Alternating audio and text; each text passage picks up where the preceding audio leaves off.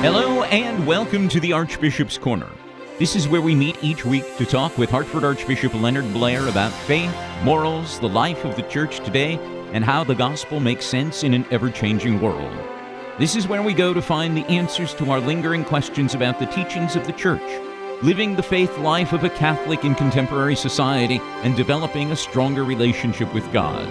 I'm Father John Gatzak with many questions that you and I will ask Archbishop Blair as he responds to what matters to you in the Archbishop's Corner.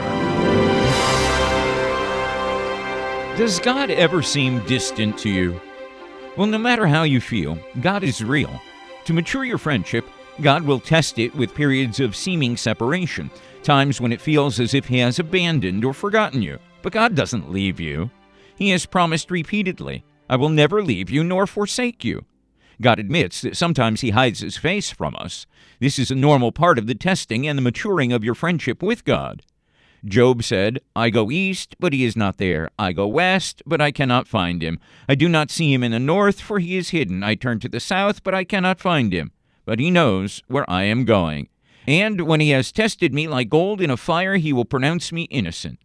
So now tell me, how do you praise God when you don't understand what's happening in your life and God is silent? Well, you do what Job did.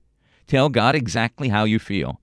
I can't be quiet, said Job. I am angry and bitter. I have to speak. This sounds like a contradiction. I trust God, but I'm wiped out. Regardless of circumstances and how you feel, hang on to God's unchanging character. He is good and loving. He is all powerful. He notices every detail of my life. He is in control. He will save me. Circumstances cannot change the character of God. Trust God to keep his promises and remember what God has already done for you. In the Archbishop's Corner is where Archbishop Leonard Blair shows you how to trust in God with a reminder to remember his promise to you I will never leave you. So, thank you, Archbishop Blair, for inviting us into your space, into the Archbishop's Corner. How are you today? Very well, thank you. Happy Pentecost. Yes, great uh, solemnity. And it concludes the Easter season. Pentecost Sunday marks the day when the Holy Spirit obviously descended upon the apostles 50 days after Easter. The Holy Spirit gave the apostles the gifts to fulfill the Great Commission to go out and preach the gospel to all nations. Now, Pentecost is oftentimes referred to as the birthday of the church. Why is this, Archbishop? Well, because the apostles, as we know, were told, were, were still bewildered and locked up out of fear in the upper room. And Jesus had told them more than once that it was when the Holy Spirit would come, the Spirit of truth, would uh, lead them into all the truth and make them his witnesses in the world.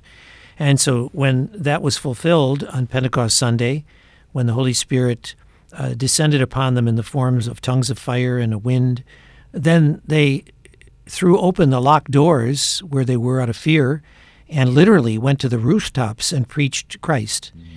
And we're here today, 2,000 years later, because of that.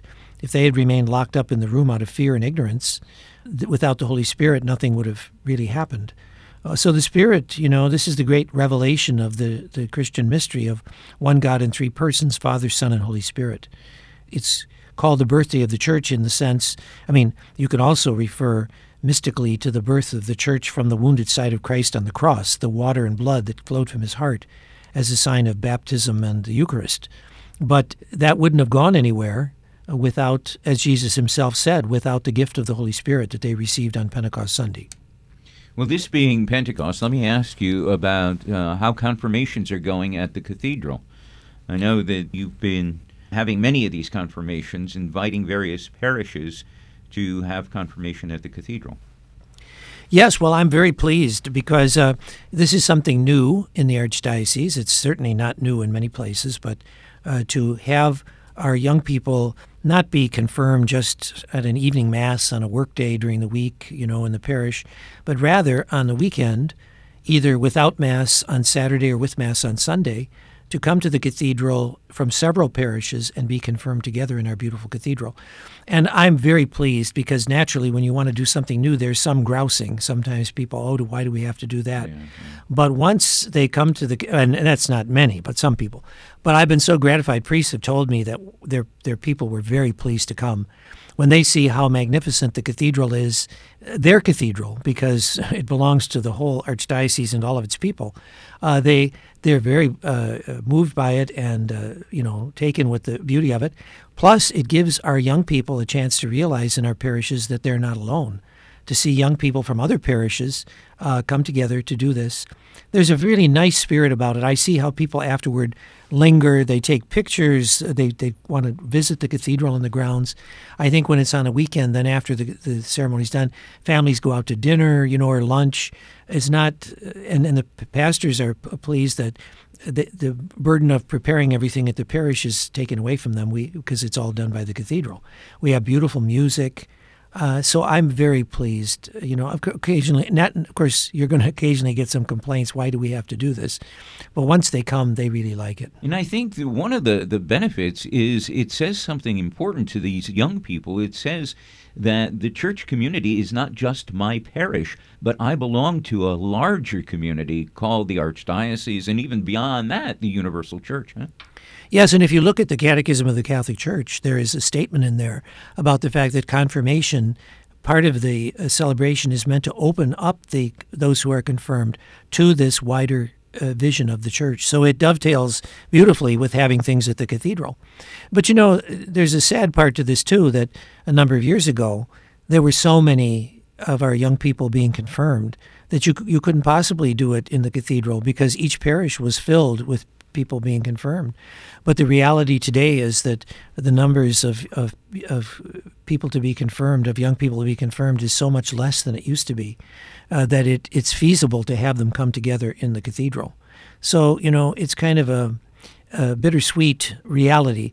But I do think that under today's circumstances, it really works extremely well, and I'm very happy to do it. Bishop Betancourt and I both confer the sacrament together, and you know we can uh, do a, uh, we, we, we have about 170 as a limit, or 200 at the very most, at each of these uh, uh, uh liturgies. And uh, we can do it very nicely in an hour and a half, or with Mass, for a lot of people, maybe 100, an hour and 40 minutes.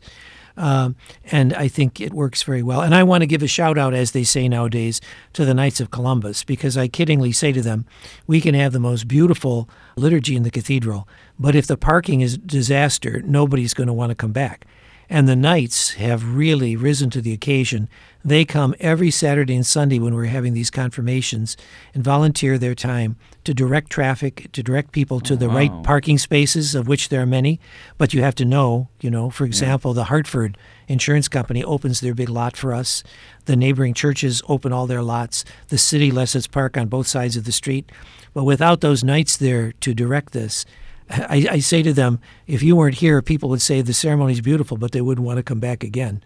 Uh, so I really appreciate that very much. So the logistics of everything is well taken care of and planned out. Yes.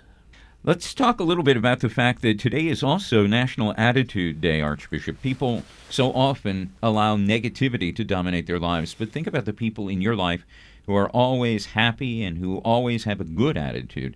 Those are the people that you want to have in your life because they make you smile just to think about them. Those people have just as many problems as the people that you know who are always negative. They just don't let their problems determine their attitude. Do you have any suggestions, Archbishop, as to how to develop a good and more positive attitude? Well, I can't imagine that a person who has a spiritual life that is close to Christ in a really authentic way uh, and to the saints and to Our Lady, I don't see how they could be dour or sour about life. Mm. And I dare say, I, I, I, think I'm correct in saying this, that if you have a really dour, sour attitude toward life or other people, maybe you ought to examine your conscience about your faith and about, you know, whether you're really in tune with, with the gospel, with Jesus, with our Mary and the saints because you know the, the, saints were always some of them led led very stern, strict lives, but always there's Christian joy. You know, Jesus True. said, "I will give you a joy that no one can take from you." So this has to can't be a joy that's just internal. It has to be radiated to other people, and I think that's that's a very it's an essential element really of living a gospel life. Now tomorrow we celebrate the memorial of the Blessed Virgin Mary, Mother of the Church. At the Second Vatican Council, Pope Paul VI first gave the Blessed Mother the title Mother of the Church. Why is Mary so honored with that title, Mother of the Church? Well, because uh, as the great um, saints have, many of them have reflected, you know, that just as Mary gave birth to Christ, and we are members now, mystically, spiritually, of the body of Christ, in that sense, she is our mother too. Uh, that that uh, she gives us uh, spiritual birth through Him, and so uh, it's very fitting to say that Mary is the mother of the Church so that's been added to the church calendar, and it offers us a beautiful reflection and an occasion, especially in the day, these days where the church needs a lot of prayers, to invoke the intercession of Mary for the church. You know, she's the church's first and most perfect member. Uh, you know, the, yeah. she there. The, we say we are an apostolic church founded on the apostles, but Mary is queen of the apostles, and I think that that's very important for us to to consider and pray about. Friday, June 10th, is the 87th anniversary of the founding of Alcoholics Anonymous. In June of 1935, Bill Wilson connected with Dr. Bob Smith to form a national organization that promoted personal support with divine intervention to other alcoholics. AA is a fellowship, although it does not affiliate with one particular religious denomination. Do you believe, Archbishop, that prayer and spiritual guidance are important when it comes to combating this addiction? Well, I think you know the answer to that question. I absolutely do. You know, and I think, quite honestly, it's the key to both the the misery that so many people are in today and the way out of the misery. And I've said this in other contexts. It's not just addiction to alcohol; it's addiction to drugs. It's the the um, despair of so many of our young people wanting to commit suicide.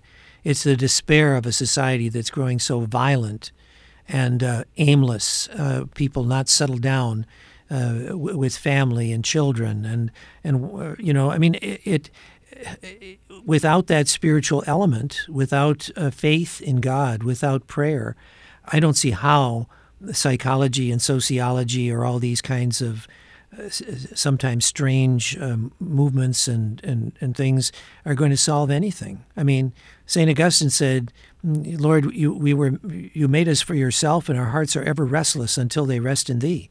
And if we don't, if people don't appreciate that, that, that this restlessness is leading not just to restlessness, but to evil, to, uh, you know, to violence, to, to aimlessness. Uh, and um, so, you know, I, I that's my, my bully pulpit anymore talking about this. But uh, to get back to Alcoholics Anonymous, certainly they are a movement that appreciated from the beginning that without the spiritual dimension of, of a human person and a relationship to God, then these kind of things cannot really ultimately be addressed at the root. And that probably is, is a message that we all need to take to heart that, that some of the problems that our society is facing today, we need to get back to God's presence in our lives and make that presence primary. And not a God in our image and likeness, but the God who has been revealed to us, who reveals himself to us. We've got several questions that have been submitted by our WJMJ listeners, Archbishop. But before we get to those questions, let's look at our gospel for today on this Pentecost Sunday. Today's reading is from John's Gospel, the 20th chapter, and after the gospel is dramatically presented, we'll talk with you, asking for your thoughts on what the gospel means. On the evening of that day, the first day of the week, the doors being shut where the disciples were for fear of the Jews, Jesus came and stood among them. Peace be with you. When he had said this, he showed them his hands and his side. Then the disciples were glad when they saw the Lord. Peace be with you. As the Father has sent me, even so I send you. And when he had said this, he breathed on them. Receive the Holy Spirit. If you forgive the sins of any, they are forgiven. If you retain the sins of any, they are retained. Archbishop, your thoughts on the meaning of our gospel passage on this Pentecost Sunday? Well, I often reflect on this gospel. I, uh, you know, when I you were talking earlier about the confirmations at the cathedral, the ones that have taken place during the Easter season, I always begin by saying that as a bishop, I am privileged to begin liturgies with the greeting of today's gospel from Christ, "Peace be with you." Those were his first words to the apostles who are locked up in terror in the upper room. And they were terrorized too, I think, that the thought of Jesus coming to them, this Jesus whom they denied and abandoned. But what does he say? He doesn't upbraid them, he doesn't scold them, but rather he says, Peace be with you. Shalom, you know, in uh, Hebrew, shalom, peace be with you. And uh, this is a greeting that our world, as we've been talking uh, a moment ago, needs to hear. Not as the world gives, uh, this, the world can't give it to you, but I give you peace even in the midst of all the things that are uh, troubling you and all the horrible things that can happen in a sinful and fallen world, I give you peace. You know, this is also a gift that leads to, uh, to the ultimate source of peace, and that is forgiveness, the forgiveness of sins. Whose sins you forgive are forgiven them, and whose sins you retain, they are retained. And again, I know I sound like a broken record, but anybody that says that there's no basis for the sacrament of penance, of confession, uh, or that they don't need it, should hear what our Lord says. To the apostles and their successors, whose sins you forgive are forgiven them, and whose sins you retain, they are retained. This is about membership in the body of Christ, the risen body of Christ. It's not just about me and God in isolation. There's uh, profound, and everything that Scripture says, what St. Paul says about the body of Christ, that we are me- members of the mystical body of Christ. So there's a lot here, a profound uh, teaching well, how do you possibly maintain a sense of peace in your life if if you haven't felt the forgiveness of the Lord? Well, everybody needs to be forgiven mm. uh, of something. Where none of us is perfect. The saints, I say this in my confirmation homily to the kids too. You know, I say if you don't end your life as a saint, your life will be a terrible, miserable failure. And and I say I say to them, now you're thinking yourselves, Archbishop, that's not me. I'm no saint. Mm-hmm. And I say to them, well, if you're not a saint, your life is a failure, but every saint would be the first to say that they define themselves as forgiven sinners. Saints go to confession often. Saints are people who know very well their imperfections. They're not these just nice plaster statues sitting on a pedestal in church. If you read the biography, real biographies of saints, you see what kind of people they were and what they had to, how they dealt with with uh, weakness and sin. And so uh, that's that's what it's all about. If G- if Jesus Jesus is the Savior, the Redeemer, if you don't think you have anything to be saved and redeemed from, then He can't do anything for you. But we know that we all need redemption. We all need forgiveness. I was reading this gospel and thinking about these apostles locked behind closed doors. And over the past two years, over two years, of suffering with this pandemic, many of us have locked ourselves behind closed doors and been separated from friends and even family members. We lock ourselves behind closed doors, we lock ourselves behind closed minds, and here's an invitation from Jesus to feel his peace even though you have fear in your life. Yes. And if I may, we also, even pre pandemic, we're beginning to lock ourselves on our computer screens and oh, cell phones. Yeah. Uh, you know that we we're not really in communion with one another as we should be anymore. You know, I've said that uh, live streaming of masses during the pandemic was a godsend to keep people connected, and I'm very grateful for that. But as the pandemic lifts, that's no replacement. And even your beautiful t- televised mass, that particularly for people who are elderly or unable to go, that's a godsend, a blessing. Thank you for that. But when we are able to go to Mass and be with one another, this is extremely important and it's essential. It's of the very essence. And so you're right, the locked door image of today's gospel is very uh, powerful. I think you talk to any elderly person who is, quote, a shut in, and they'll tell you readily that if they could get out to Mass, they would readily do so because they feel the importance of being with community, not only the, the importance of being with the community, but also the opportunity to receive the body and blood of Christ in the Eucharist. And that's the ultimate communion, isn't it? Absolutely. The Absolutely. ultimate communion with God and one another in the body of Christ. Let's take a look at some of the questions that have been submitted by our listeners. For instance, Clint from Hartford says, I am not a religious person, but my wife is Catholic and she raised our children Catholic. Our kids have raised their children Catholics as well, so my grandchildren are very involved in their parish and Catholic school. This means I get to attend a number of events at the church, but I am never sure what I am supposed to do during Mass. What's the proper protocol for a non Catholic attending Mass? Well, Clint, I don't know what your particular, uh, well, you say you're not a religious person, uh, but I would think Well, certainly anybody who's not Catholic who attends uh, Catholic Mass would be, um, and I don't think I need to even say this to you, Clint, but would be respectful and attentive and and um, pay attention to what's happening. But I would hope further, Clint, that you would maybe open your heart and mind and soul to receive what God is prepared to give. That maybe, and I'm sure your family prays for you, that mm, let God work on you, you know, to be open to that, to see where God might be calling you. I commend you for, for attending church.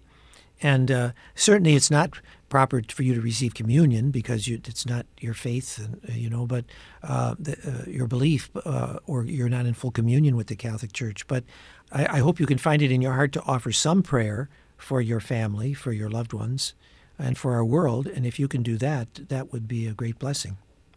Michelle from Avon says At Mass recently, I was stunned by a statement made by the deacon who was giving the homily that has made me wonder do deacons have sole independence when preparing remarks, or does the priest exercise oversight? Well, Michelle, without knowing what was said, I, I can't really answer completely, other than to say, uh, as uh, the, the, reality is that priests uh, are ordained uh, with uh, a faculty to preach by their ordination, and it's an integral part of their uh, ministry. Deacons, by their ordination, also are envisioned as preaching, but it is a faculty that is granted by the bishop. And we do have some deacons who, for whatever reason, are not given the faculty to preach, and so they don't. Uh, that's very few in number. You're talking about a, a stunning statement by one of your deacons. I assume that you mean he said something that was upsetting, um, either contrary to the faith or or out of place or whatever, I think what you need to do is uh, re- report that to the pastor. Because the pastor does exercise, I mean, the deacon does exercise his ministry in a parish under the supervision of the pastor. Um, and a pastor would have response. The, the, the, primary local person after me as bishop, the primary person uh, responsible for a parish is the pastor that I send. And uh, the, the uh, other priests who are sent and the deacons, he, has to, the pastor has to ensure that they are, uh, you know, that they are uh, celebrating properly and certainly saying things that are in keeping with the faith. So, Michelle, uh, please talk to your your pastor about this. I would just make a, remark. You know, sometimes we misunderstand something that people say, and, and that's happened to me frequently. Sometimes people hear what they want to hear, and they misinterpret what your intent is. So, Michelle, you might want to talk to the deacon about what he meant too, in terms of just seeing if he can clarify for you what he was talking about. Um, Father John, that's a very good point because sometimes, uh, yes, sometimes it really is better to start with the person in question mm-hmm. and ask them about it. You know, we were talking earlier about confirmations, and I, I, uh, I got a, a complaint. Uh, some a lady uh, said to me, uh, she said, "How dare you say that uh, that unless they, they become saints, their lives are a failure?" she obviously thought that I meant that the only person who are saints are the ones canonized by the Pope in Rome on the calendar. Oh. I even mentioned this in subsequent homilies. I say, you know, I'm, we're talking about everyone who goes to heaven because they've lived a life in Christ, known and, un, and unknown. You know, not just saints and the the heroic public people that are that are recognized and known by the church and acclaimed. So I was criticized for that, which was a misunderstanding of what I said. So you're quite right to say, whenever you have a question or, or a grievance about something, go to the person and ask them first. Joanne from Bridgewater says, after listening intently to the words of consecration during Mass last Sunday, our four-year-old granddaughter whispered to my husband is wine really blood? How would you answer her question? Well, Joanne, I think uh, what you might do is to uh, look for some. There are a lot of wonderful uh, resources for kids uh, on the faith, published by a lot of, of really good people for little ones uh, to explain how that is so. But just uh, off the top of my head, I would say, yes, that, that when Jesus died on the cross, just as we have blood in, in our body to give us life, that Jesus' own life uh, and his own blood be- becomes ours. uh, spiritually. You know, it becomes uh, something that, that we share in. Now, that's not a full explanation, but I don't think a little one is looking for a full explanation. But certainly, I wouldn't uh, just say, oh, no, it's not true, you know, or you give some explanation, and you can find very good resources for little ones. Andy from Wethersfield says Throughout the years of being a CCD teacher, I have noticed that left handed kids tend to do the sign of the cross with their left hand. Is that okay? Should we be correcting them? Andy, I've never been asked such a question, but it, it occurs to me that if they're left-handed, they just do it with their left hand. I, I don't, I don't know if there, anybody's ever said anything about that, but it just there's nothing wrong with being left-handed. You just do it that way. Nancy from North Haven says recent news of shootings have caused us all to be concerned and alarmed. Children experience many of the same feelings as adults, sometimes to an even greater degree, and their limited experience with danger can make news of threats and attacks especially terrifying for them. How can we reassure them in times of increased anxiety? How are Catholics to respond to such acts of terrorism? My goodness, Nancy, I, I'm in no better position than you to answer that question. I mm. mean, yes, we're living. Uh, I often talk about the spiritual uh, desolation that we're in that is a cause of so much of this that exacerbates it. But how you deal with people, we have to deal with them obviously from the point of view of our faith. Uh, you know, and I think uh, genuine religious faith and spirituality brings a great comfort and strength to people who experience these things or fear them.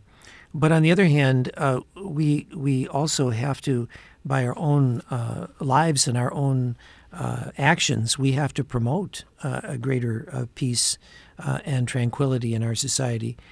Uh, you know, as for the little ones, I think if they have my understanding, and I'm just speculating here, but I, I would, and I would certainly believe that children in a strong family situation with a loving father and mother and family can find in that cocoon, if you will, of the family, can find a, a peace and, and security uh, to shield them from this and, and help them to understand that that's not the way the world should be and that they themselves have to be instruments of peace and social harmony.